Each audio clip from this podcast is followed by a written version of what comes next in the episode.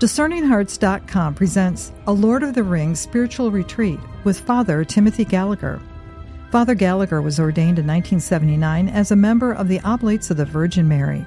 He obtained his doctorate from the Gregorian University and has dedicated many years of extensive ministry to retreats, spiritual direction, and teaching on the spiritual life. He's also the author of several books on the spiritual teachings of St. Ignatius of Loyola and the life of Venerable Bruno Lanteri, founder of the Oblates of the Virgin Mary. Father Gallagher is also featured in several series produced by EWTN, including Living the Discerning Life. A Lord of the Rings spiritual retreat with Father Timothy Gallagher. I'm your host, Kris McGregor. Welcome, Father Gallagher. Thank you, Kris. What a delight to be able to discuss the work of a literary giant, J.R.R. Tolkien. Why would his work be important for us, Father Gallagher? The starting point, I think, is that we, we just enjoy the book. You know, at the turn of the century, there were four polls that were done asking people to name their choice for the book of the century. And in all four cases, The Lord of the Rings was the was the, the book that was most voted as the, the book of the century. In one of those polls, it was second to the Bible because that was included. Obviously, an awful lot of people just really enjoy the book. And of course, with the movies, that radius expanded even more. And I'll read here a sentence from Tolkien's foreword to The Lord of the Rings, in which he describes the primary reason why he wrote the book. And he says this the prime motive was the desire of a tale teller to try his hand at a really long story that would hold the attention of readers, amuse them, delight them, and at times maybe excite them or deeply move them. So that's really what he was about above all. And I think many of the readers of the book, probably of those who are listening to this conversation, will recognize themselves in what Tolkien says here a book that holds their attention, amuses them, delights them, and at times excites them and even deeply moves them. I certainly share that myself.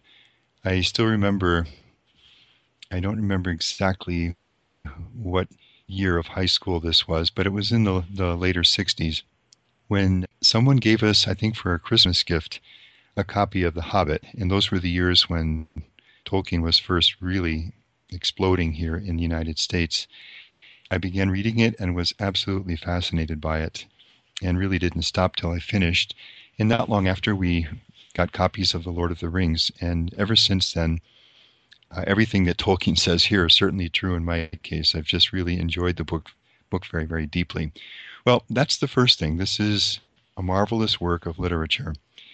Now, the, the reason specifically, however, having said that, while why we would spend some time discussing The Lord of the Rings from a spiritual perspective is that Tolkien himself was profoundly a Catholic. His mother was a convert, and she paid a high price for it. We'll look at a few quotations from his letters, and we'll watch him say this. His um, mother converted when Tolkien was still very young and was immediately rejected by her family and uh, forced to live in, in circumstances of great poverty. Her husband had already died. Her husband died when Tolkien was four years old. So she was uh, left to herself financially and to take care of her two sons.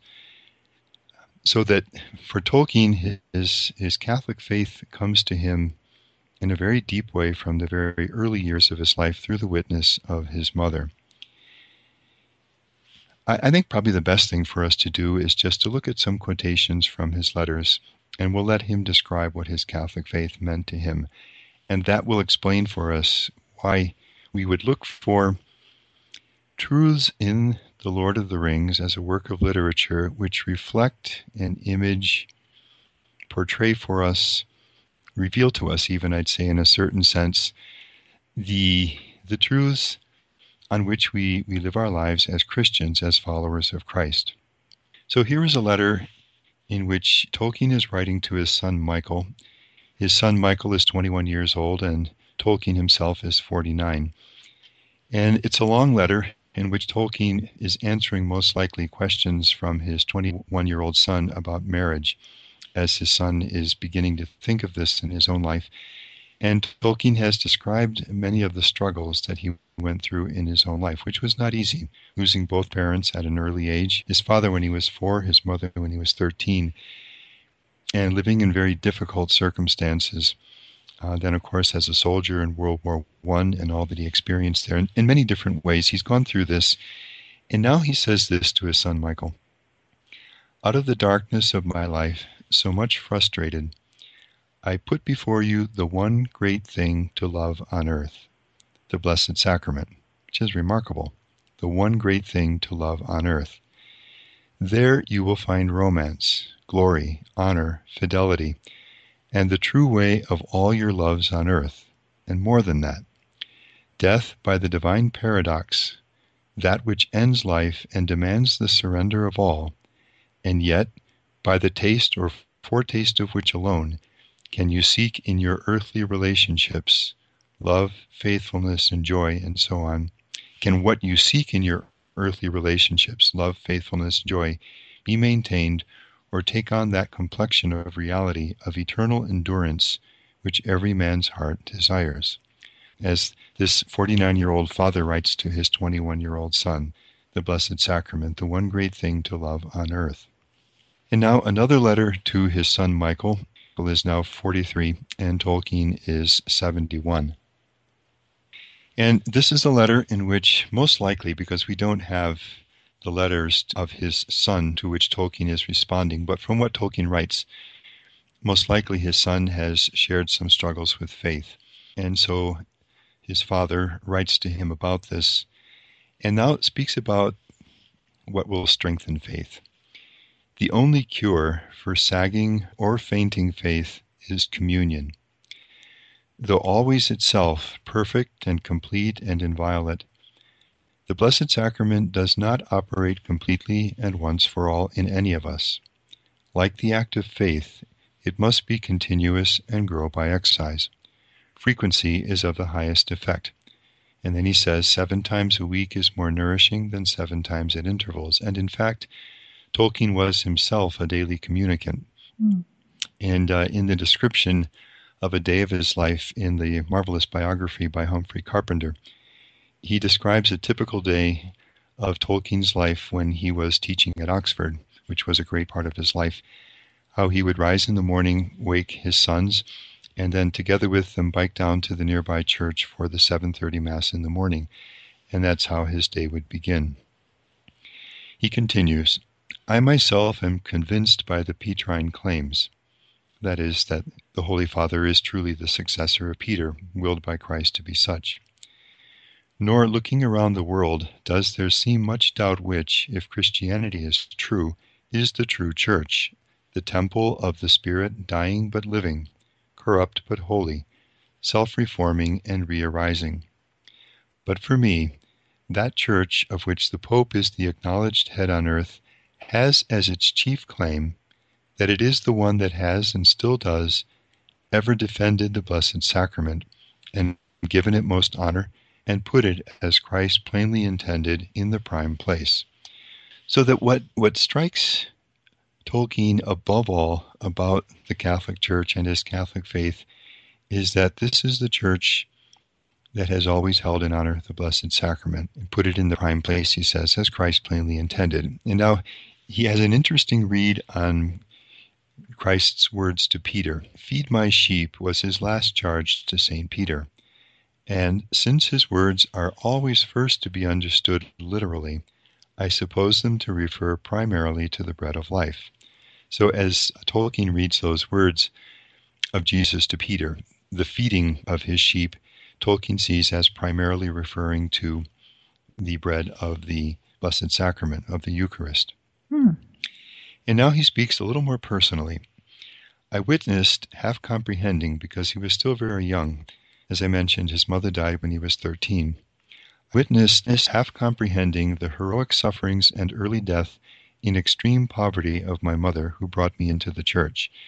And in fact, it was clear to him that it was his mother's firm decision to become a Catholic and her refusal to be swayed from that, and thereby the loss of the financial support that she so much needed uh, as a widow with two young children, that caused the life of poverty that led eventually to her illness and to her early death. So that for Tolkien, his mother really was a martyr for her faith. And his love for his mother and his love for his Catholic faith were very, very deeply rooted and entwined really in his heart. So he witnessed uh, the, the price that his mother paid for her, her faith. And he says, I received the astonishing charity of, this would be Father Francis Morgan, who was a priest of the oratory in Birmingham, in fact, who had known Blessed John Henry Newman, who died maybe about 12 years before, and who was asked by Tolkien's mother when she knew that she was not likely to live much longer if he would be willing to be the legal guardian of her two sons. And he accepted that, and he was an enormous help. In fact, even during his mother's life, Father Morgan helped her and the, the family in many ways, financially and religiously. So that Tolkien always had a great, great reverence and love and esteem for Father Francis Morgan. And then he says, But I fell in love with the Blessed Sacrament from the beginning, and by the mercy of God have never fallen out again.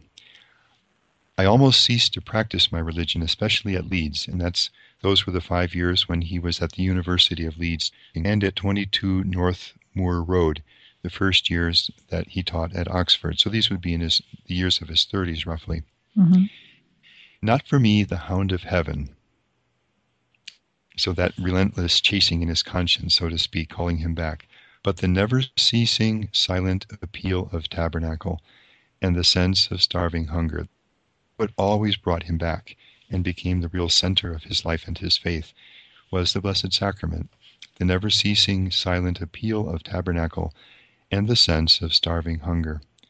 Now I pray for you all, his children, unceasingly that the healer shall heal my defects, and that none of you shall ever cease to cry. And he gives this in Latin Blessed is he who comes in the name of the Lord. Yes. It's interesting that phrase that you use, the never ceasing appeal, that silent appeal of the Blessed Sacrament.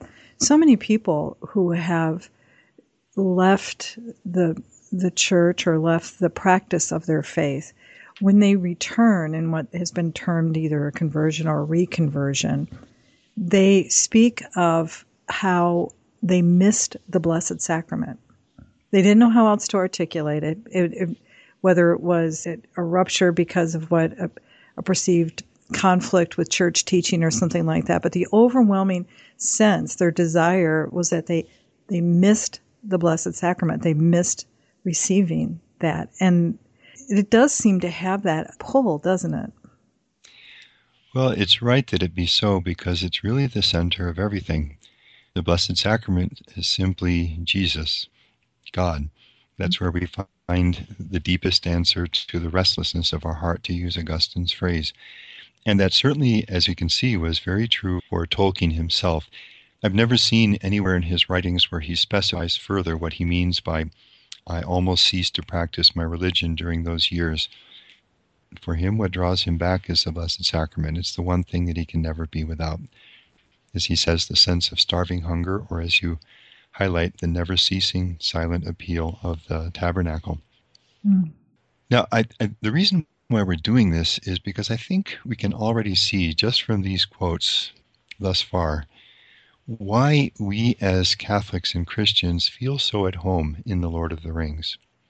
Even though there's nothing explicitly Christian in The Lord of the Rings, it takes place in an age, in Tolkien's mythology, it takes place in an age that is pre Christian.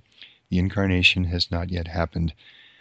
So there is nothing at all that is explicitly Christian in it. And yet, the Christian reader, the Catholic reader, instinctively feels very at home.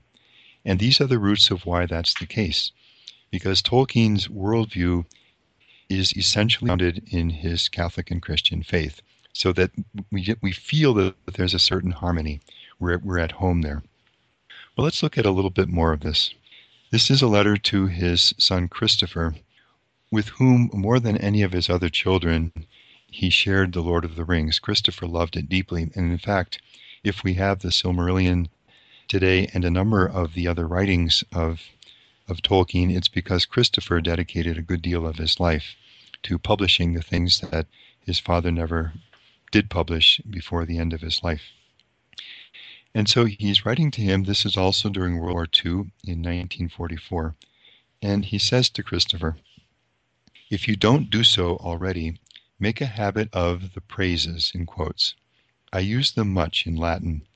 And so he, he lists the different prayers that are very frequent in his life of prayer, and, and I'll just give them in English. So he says, um, he lists them the glory be to the Father, which is just a prayer of praise. Then the glory to God in the highest, as we say it at Mass. The uh, Laudate Dominum, which is Psalm 117. It's the shortest of the Psalms with just the two verses. Praise the Lord, all you nations, acclaim him, all you peoples. Strong is his love for us. He is faithful forever.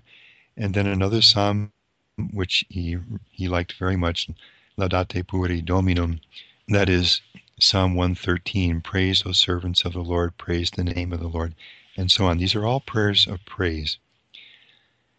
Uh, the Magnificat, Mary's Magnificat, which is also a hymn of praise. The Litany of Loreto, the invocations of Mary, that classic prayer to Mary, lie to thy patronage, Holy Mother of God. And he says to Christopher, if you have these prayers by heart, you will never need for words of joy. It is also a good and admirable thing to know by heart the Eucharistic prayer, then called the Canon of the Mass, which is remarkable. For you can say this in your heart if ever hard circumstance keeps you from hearing Mass. This again is during World War II.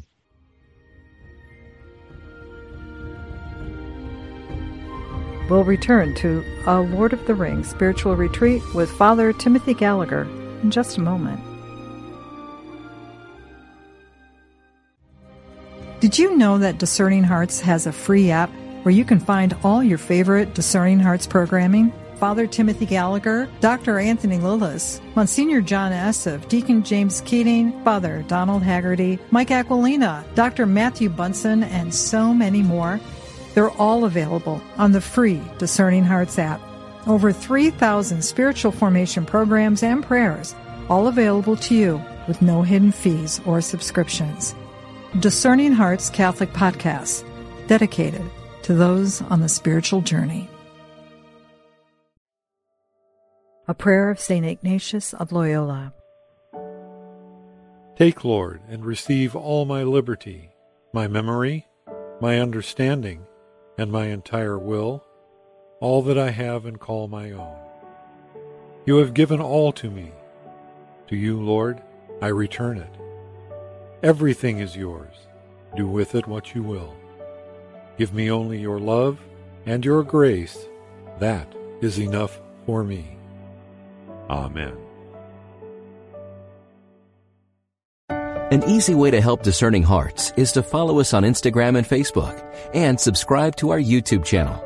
Our Instagram and Facebook pages are vibrant spaces where you can engage with daily inspirational quotes from the saints, streaming DH broadcast encounters, and updates about our latest offerings. On our YouTube channel, you'll find a treasure trove of video podcasts, interviews, guided meditations and prayers, and reflections from renowned spiritual leaders. These resources are carefully curated to provide guidance, wisdom, and insights that can help you discern life's challenges with a sense of purpose and peace. By subscribing, following, and engaging with discerning hearts on these platforms, you're not only enriching your own spiritual journey, but also helping to spread awareness of our mission. Every like, share, and comment helps us reach more people who are seeking meaningful growth and connection. So, please take a moment to follow us on Instagram and Facebook and make sure to subscribe to our YouTube channel as well and then share with a friend. Join the Discerning Hearts community and embark on a transformative spiritual journey alongside fellow seekers. Your engagement not only benefits you, but also contributes to the growth and impact of Discerning Hearts.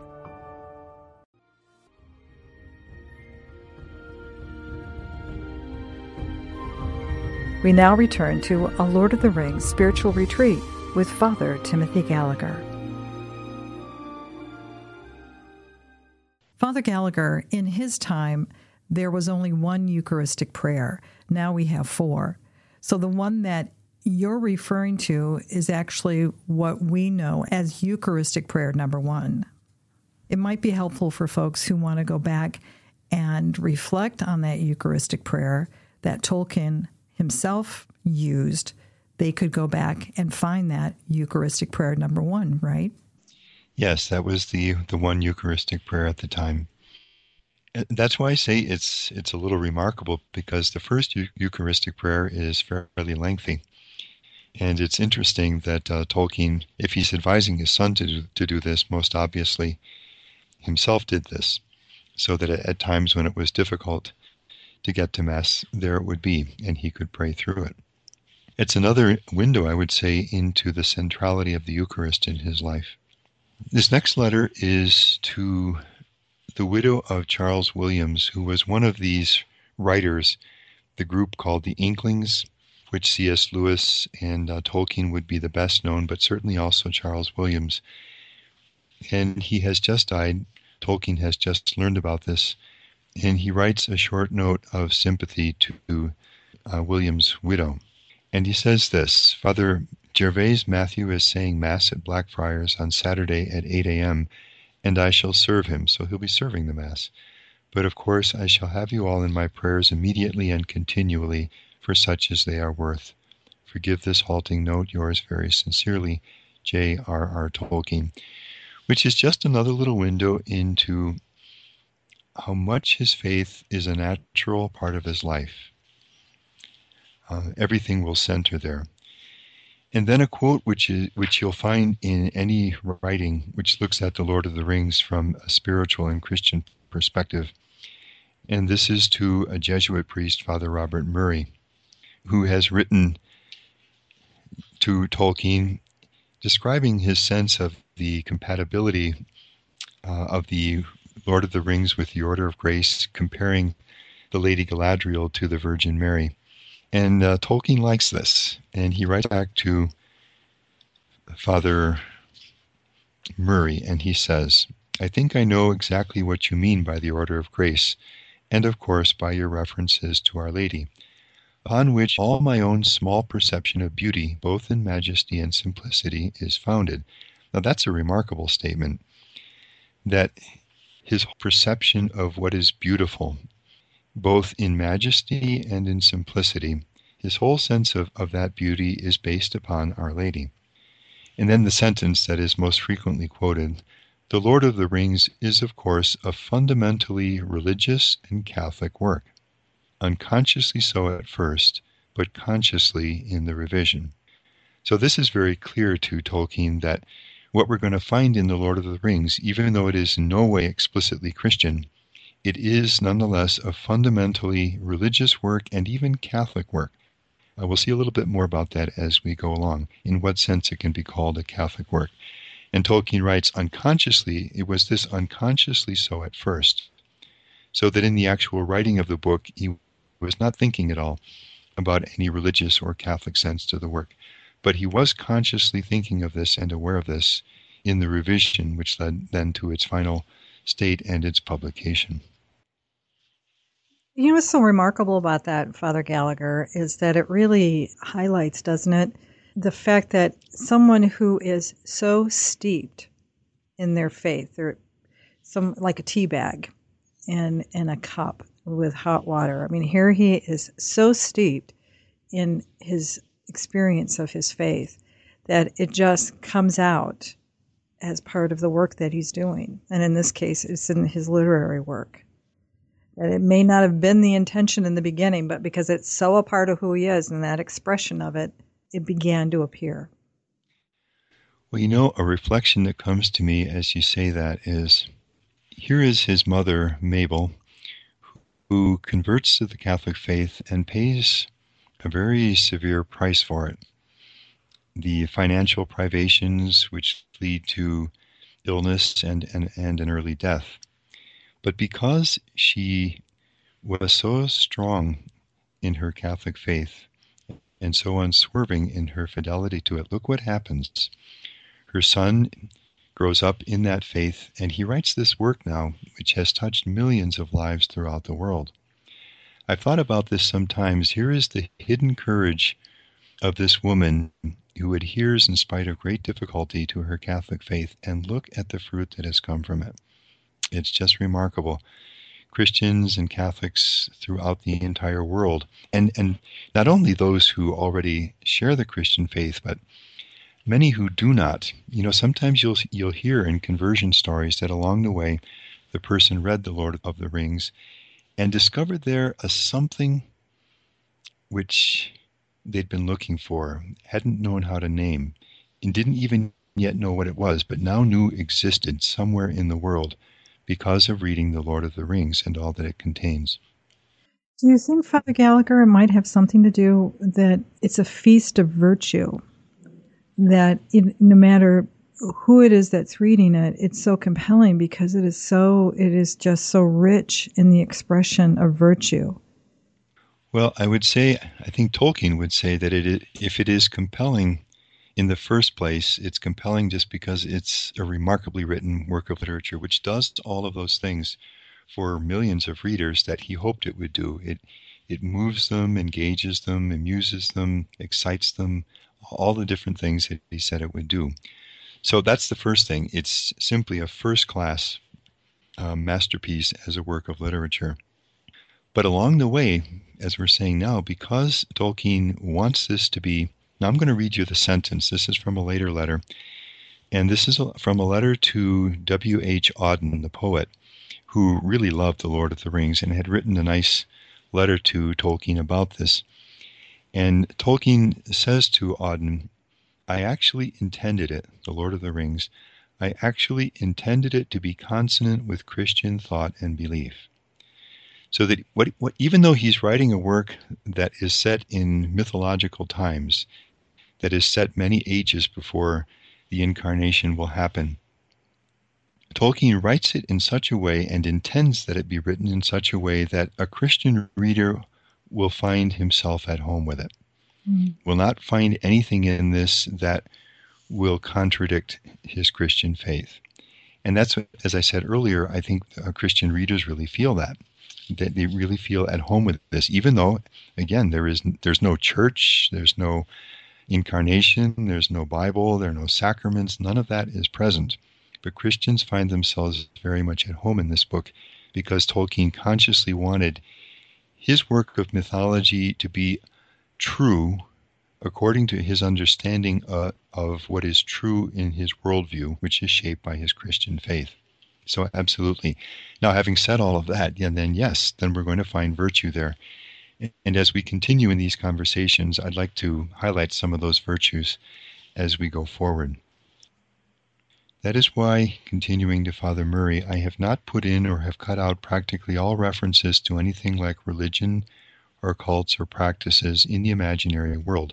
As the religious element is absorbed into the story and the symbolism.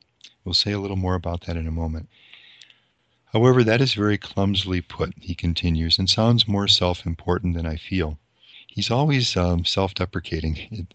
There's a mm. kind of humility about him, very, very strong opinions about things, but a, a real sense of humility about his own writing.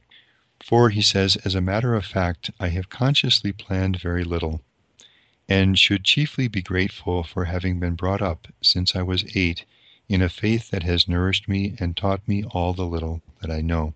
And he goes on to reference his mother, and that I owe to my mother, who clung to her conversion and died young, largely through the hardships of poverty resulting from it, from her Catholic faith. And this is a little bit later, and these, this is a commentary on W.H. Auden's review of the third volume of The Lord of the Rings, The Return of the King. And he says, in The Lord of the Rings, the conflict is not basically about freedom, though that is naturally involved. And this is remarkable. It is about God and his sole right to divine honor. That is to say, that the key issue in The Lord of the Rings is who will be God. And the Eldar, these are the, the High Elves and the Numenoreans, believed in the One with a capital O, the One, the true God, and held worship of any other person an abomination. And here's the real conflict in The Lord of the Rings Sauron desired to be a god king and was held to be this by his servants.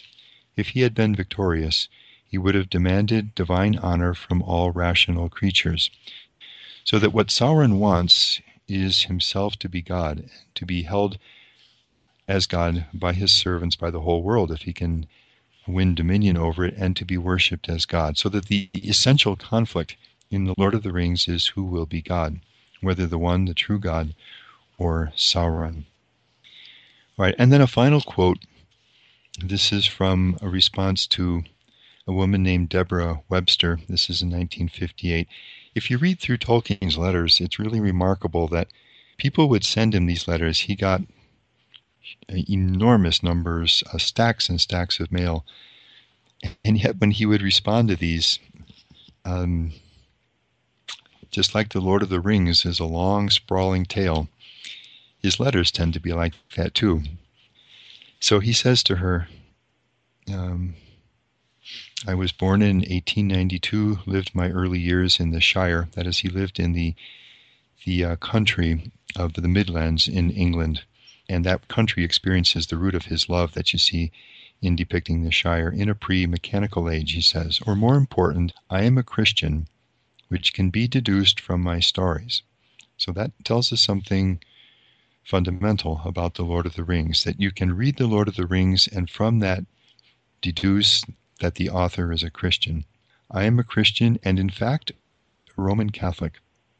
The latter fact of his Catholic faith perhaps cannot be deduced, that is, from the Lord of the Rings.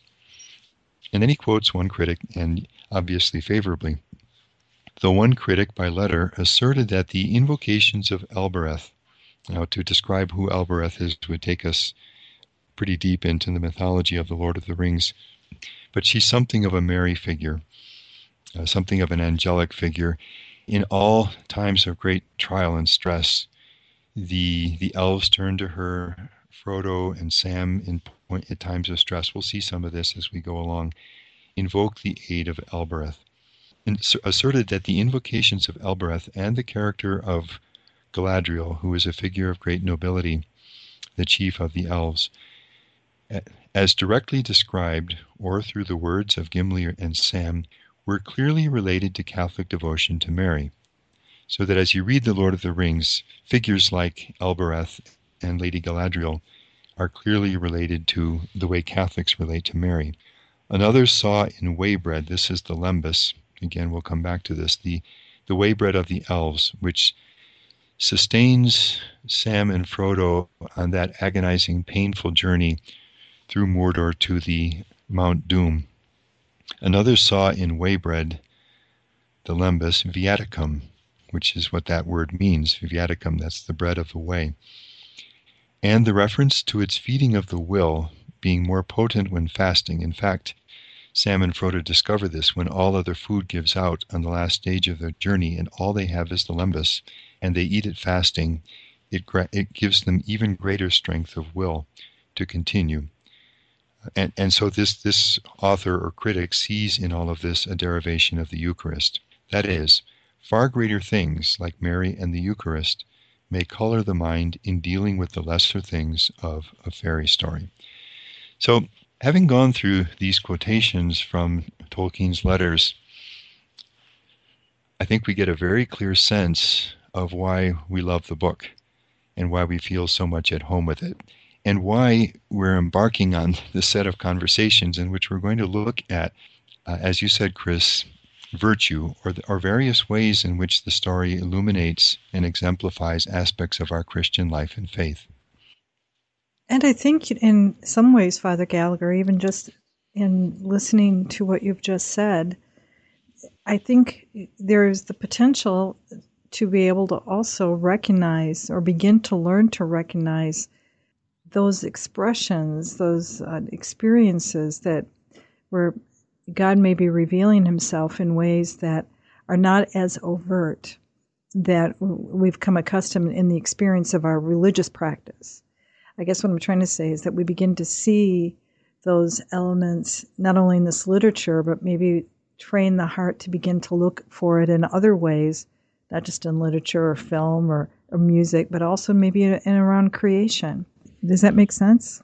What you touch on is something that Tolkien describes in his classic essay entitled On Fairy Stories, in which he explains why stories like The Lord of the Rings, or let's say C.S. Lewis's Space Trilogy, the, the three volumes that he wrote along the same lines, one of the reasons why these are of such value to us, and he calls this recovery.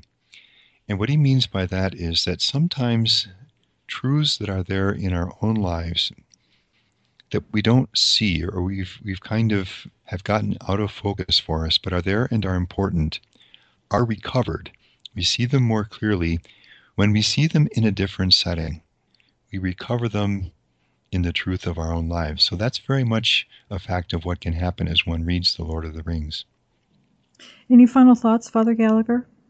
Well, I suppose the um, underlying thought in all of this is the invitation to consider reading something of The Lord of the Rings, which would be the, uh, far better than anything we can say here as a way to touch upon its richness.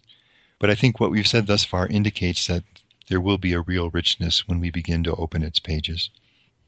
Thank you so much, Father Gallagher. Thank you, Kris. You've been listening to A Lord of the Rings Spiritual Retreat with Father Timothy Gallagher.